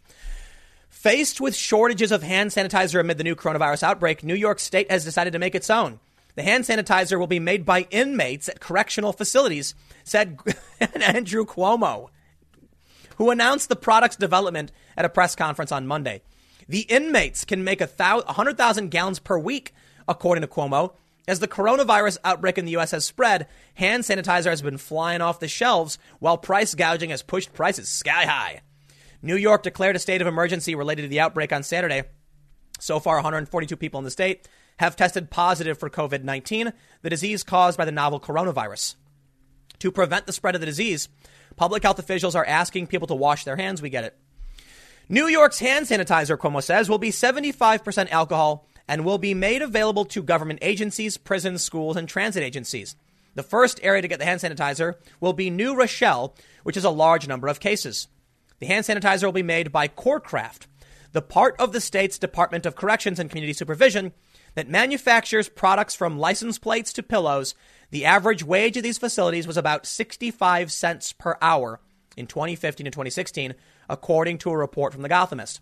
Prisons are particularly vulnerable to outbreaks, including the current one. Hey, man, I, I, I know I was being a little hyperbolic when I said they want to cash in on that green. What I mean to say is buying these products is expensive. If they can just get the inmates to do it, hey, cheap labor for cheap products, that's what we're talking about, right? That's the good old Democrat policy. Good on you, Andrew Cuomo. Lock people up. You get Bill de Blasio, you get Michael Bloomberg in New York City locking people up on Trump top charges. Push these policies that perpetuate poverty because, as we all know, poverty breeds crime when people become desperate, when people are not educated, when people grow up without, you know, a father or a mother. Yeah, then you can breed your poverty, lock these people up, and use them as cheap labor to, to, to supplement state products. I find that all completely disgusting. And I'm surprised there'd be anyone who would defend any of this. But let's move on to a little bit more interesting news in the financial area of the coronavirus. So, this is a story from uh, this morning, or from this afternoon, I'm sorry. Trump to weigh coronavirus stimulus options Monday, including paid sick leave. Advisors were preparing to brief the president on a menu of options to shore up the economy, according to people familiar with the discussions. Cool. I'm down. I mean, we'll see. We'll see what this plays into. But keep in mind, if they do like a money printing thing or some kind of stimulus, that's going to cause inflation. But you know, it is what it is. We've got a serious problem right now. The market took a, ma- a major hit, and this was mostly off of oil. But coronavirus plays a role in what, what we saw in the past few days. So anything the government can do to step in, this is exactly what they're for, in my opinion, to sort of, you know, step in during emergencies because the market's taking major hits and we got to, you know, kind of play referee on this one. I don't know exactly what will happen, but I'm hoping to see them do something to make sure that whatever does happen, whatever panic ensues, people will make it through this one with very little harm to their business, to themselves, to their savings. So we'll, we'll see. Right now, the, the stock drop off we saw this morning has to do more with oil prices in Saudi Arabia and less to do with coronavirus. But of course, coronavirus being the hot media topic, all of these media outlets got to say that the coronavirus is the cause, which is just not fair. Absolutely not fair. It plays a role, I think that's fair to say, but the cause was that overnight, Saudi Arabia dumped oil like crazy, dropping it by like 20 or 30%, which is nuts. And the market opened up, got hurt, got locked. So I'll leave that where it is. But I want to talk now about the one last bit of the coronavirus updates here. This is from CNN. CNN has now decided to call the coronavirus outbreak a pandemic. With this article from Sanjay Gupta, they say, starting today, you will notice that CNN is using the term pandemic to describe the current coronavirus outbreak. It is not a decision we take lightly. While we know it sounds alarming, it should not cause panic. So why now? The World Health Organization hasn't called the coronavirus outbreak a pandemic, nor has the U.S. Center for Disease Control and Prevention. At which point, I'm going to stop and say CNN probably shouldn't call it a pandemic if the official international and national institutions aren't doing so. But hey, just like with the market, you know, collapsing, they got to get their sweet, sweet, you know, rage bait in there. They say, but epidemiologists and public health experts argue the world is already experiencing a pandemic because, the, because of the coronavirus. There are now over 100,000 cases and over 3,000 deaths attributed to this new virus. In one day last week, the number of new cases outside China, where the virus originated, was nearly nine times higher than the number of new cases in China. This virus was has this virus has found a foothold on every continent except for Antarctica. In several countries, the number of cases continues to climb. The thing is, while I certainly think it's important to track the coronavirus, I do believe the media is making things a bit crazier, for sure. Not everybody. There is a hard line to draw of, of you know, between when you're panicking, when you're not. I think Trump and many of his supporters have begun downplaying this, and that can be bad because the mortality rate is decently high. But it is fair to point out, in my opinion, that there's overreaction for sure. And CNN is now trying to justify why they're going to call it a pandemic. You know why? It sells better. They're going to say, we've, you know, uh, the coronavirus has been upgraded to pandemic, and then not tell you it's actually just their arbitrary editorial decision. They write some of these countries have sustained community transmission of a substantial s- sort. That's true. The specific criteria for a pandemic are not universally defined, but there are three general criteria a virus that can cause illness or death, sustained person to person transmission, and evidence of spread throughout the world.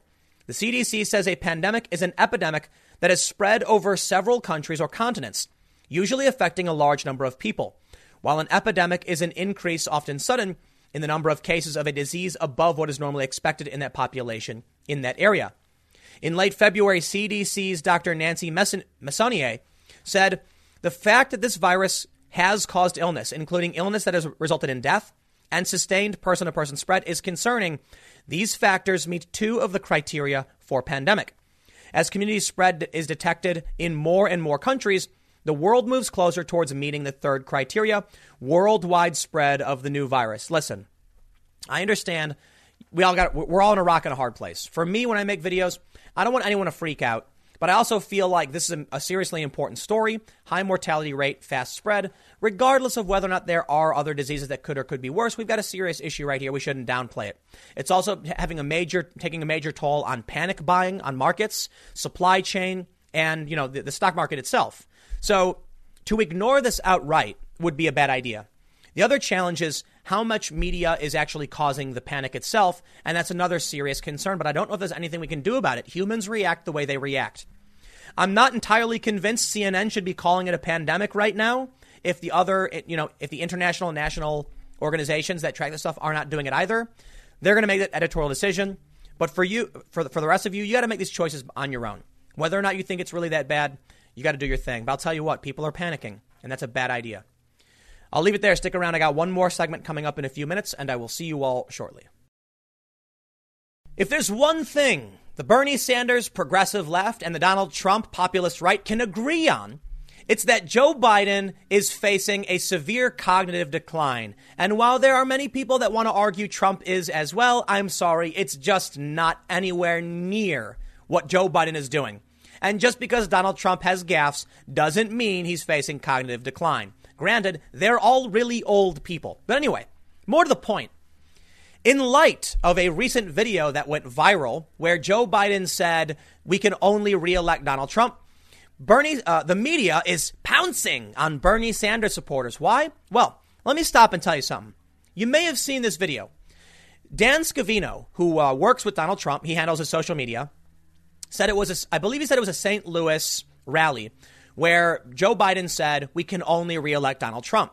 In fact, my understanding was that it was actually Kansas City, and the full quote from Joe Biden was, he does fumble and gaff, saying we can't win. He says we can't win reelection. We we can't win this reelection. I'm sorry. We can only reelect Donald Trump if, in fact, we get engaged in this circular firing squad. We have to have a positive campaign. That's the full quote.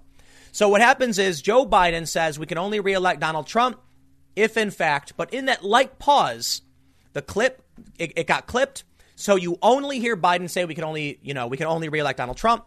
In my opinion, that is an out of context quote, and I am no fan of anybody trying to prop that up. And so Twitter labeled it as a manipulated video clip. Bernie Sanders supporters hopped on board with the same narrative, and Trump supporters and Bernie supporters went after Biden over this one, but I'm sorry, it was just not correct. However, I'm going to be a bit in agreement with the Trump supporters who are kind of angry that, that Twitter slapped a label on the video saying manipulated media because, because how many clips have been posted by anybody that don't get flagged as being manipulated? And are they only now singling out Donald Trump? The answer is pretty much yeah. That's the problem. If you want to be upset that the video is out of context, don't worry. You know, people do this thing all the time. It's par for the course in politics. I'm not surprised Dan Scavino would put out the clip. Literally, they do this all the time my entire life. So what's changed? Social media companies and the press are biased against the president. So he gets that special little tag when he retweets it. Not only that, Donald Trump himself didn't make the video, he just retweeted it. Dan Scavino got the, the rally wrong. Someone may have just sent it to him. So they're pointing out Biden said something. Guess what? You want to assume malintent? By all means, go and do so. I can't prove it. It sounds like Dan Scavino just got something wrong. They then slap a manipulated clip on it to make it seem then like Trump and, and, and Scavino or whoever else purposefully did this. They could have just put something like, you know, th- this video is missing context. Or, or just put a link like, listen to Biden's full comment in context or something like that. The bigger issue I have, though, is with the flagging itself. They, they're not going to go around, for the most part, flagging Joe Biden, is he? Are they? What about that clip where Joe Biden said, I'm running for the U.S. Senate, and if you don't like it, vote for the other Biden. Are they going to put a flag on that where they're like, in fact, Joe Biden is not running for the U.S. Senate, he's running for the president? No, they don't do that. When Joe Biden says something dumb and wrong, they don't put a flag on it. He just gets to say whatever stupid nonsense he wants. And when the president retweets it, you better believe they're going to swoop in, you know, and, and, and, and issue that, that marker because these companies are biased. Case in point, the first segment I did this morning. Jon Levine of the New York Post, reporting on a socialist, got his Twitter account suspended, reinstated, and then suspended again. Yet the dude he was reporting on, Carlos Maza, did literally the same thing. He posted photos of James Carville's house. He's even called for incitement, and Twitter does nothing. Look, man, I have no problem calling out if if Trump or anybody puts out a clip that's out of context. The issue I take in the bigger picture is that when you only have one sided enforcement, don't be surprised when no one believes you. And there's the bigger problem. I'm seeing a bunch of Trump supporters who believe the clip is legit. And when I tweeted the, the, the, the, I quote tweeted Dan Scavino and said, here's the full quote and a link to the video, someone said, no, that's a different rally. And I'm like, what different rally? It's a verbatim quote in both clips. You can play them side by side and see that the one clip ends before Biden even finishes his, his sentence when you hear the full sentence. Listen, man, if it was intentional, which I can't say it was, Biden has so many gaffes, you don't need to do it. But regardless, social media companies are going to are, are going to do it. They're, they're only going to enforce the rules in one direction. You're going to see fact checking agencies pounce Donald Trump's publishing disinformation to smear Biden. Expect more. Calm down. Framing is everything. Did Donald Trump publish or retweet a video that pulled Biden out of context? 100%. Absolutely. I got no problem saying it. Does Twitter enforce in only one direction? 80 to 90% of the time, they do. They will they are more likely to remove a conservative. Now here's the funny thing. What do you think what do you think CNN's ups, upset about? They they have this story. Twitter botches fact check of manipulated Biden video retweeted by Trump. Twitter said it would take action against a misleading video of former Vice President Joe Biden that was retweeted by President Trump, a major action that courted blowback from the White House. But then the social media company botched it. On Sunday, Twitter said it would label a deceptively edited video posted by the White House social media director Dan Scavino as manipulated media. By Monday, however, the label still wasn't showing up for some users. Okay, this exemplifies exactly why Twitter is doing everything wrong. Their bias doesn't work. It makes things worse. But I'll give a good bravo to the media that were freaking out. Oh no, oh no, harumph, I say. Trump is deceptively editing content. No, listen, just correct it and move on. That's about the best you can do. The clip was wrong. Is that it? Here's the big issue Twitter was going to label this video. They didn't. So now some people are going to see it and think it's true. Other people are going to see it and think it's fake. But not only that, I mean, look, what's your, what's your uh, assumption that it's manipulated in the first place? What, what does manipulated mean? There's, there's insinuations and it's really hard to balance. But Twitter now is going to create two disparate realities where some people say it must have been a real clip and others look at it and see it saying manipulated. But now here's the best part. This exemplifies how Twitter is screwing up because Twitter can't possibly police literally every single clip uploaded to its platform. So what's to stop someone from literally making a video and then just what the president doesn't re- does, doesn't retweet it, so Twitter doesn't flag it? Or what would happen if Nancy Pelosi or some Democrat published something that was misleading? Are they going to flag that? That's the problem. Twitter doesn't have the capacity to fact check literally every single video. So when they only do this, they create an assumption that if they don't see the tag, it must be true. Now, I'm not going to pretend like Americans are stupid, but there are, there are going to be some people who will see a fake video and believe it. A lot of Trump supporters believed the clip ended where it ended. It didn't. When Twitter only can fact check in one direction, then the left will start believing fake news and the right will stop trusting media. Where do you think that brings us? Disparate realities and rapid polarization. The problem with social media censorship in this regard, as, as I've put it, is that you'll have the right and the left, and the crazies that are associated with the right get purged, but the left is allowed to run rampant. This is not going to help the left, it's going to hurt the left. Because now people are going to go in believing insane things. This is another perfect example of that.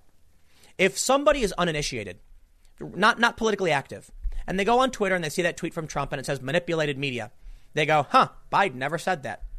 Then they look to the left and they see people screeching about Russia Gate and other insane nonsense. They go, oh, this must be true. All of a sudden, you're left with a lunatic who believes insane things.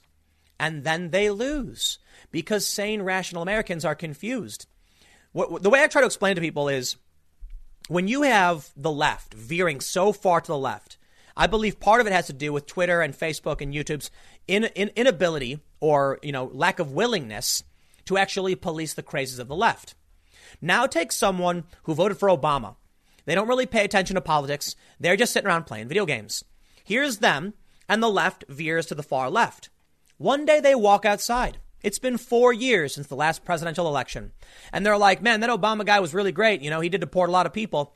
I like his policy on immigration. And then they go to a rally and they're like, I wonder what the Democrats are talking about today because I haven't been paying attention the past couple years. And you get someone on stage saying, open borders, no deportations at all, tear down the wall. And they're just like, whoa, wait, what? And then they look to their left and there's someone with a pink mohawk screeching about how biological males should compete against biological females. And you're just like, wait, wait, hold, hold on. How did I get to this point? Who are these people? I don't relate to them. That's the bigger issue, I guess, but I won't make this one super long. Suffice it to say, look, man, there's a little there's a little uh, uh, criticism to go around uh, across the board. I think it's BS. It's unfair that you'll see a media pile on when Donald Trump retweets something because it was taken out of context. Yet There are literally journalists for NBC and a bunch of other outlets who have done the same thing to me, and they do it to Trump every single day. Remember that clip from ABC where Trump was with the president of, uh, or, I'm sorry, the prime minister of Japan, and the prime minister pour he he splashes all of the fish in the koi pond, so Trump follows suit. The cameraman zooms in, deceptively editing a video, and that was ABC. Where was the flag for that video? So look, again, I got no problem calling out the president if he does this, but I think it's fair to say the media does it every single day and they don't get flagged for it. That's where we're at. I'll see you all tomorrow at 10 a.m. Thanks for hanging out.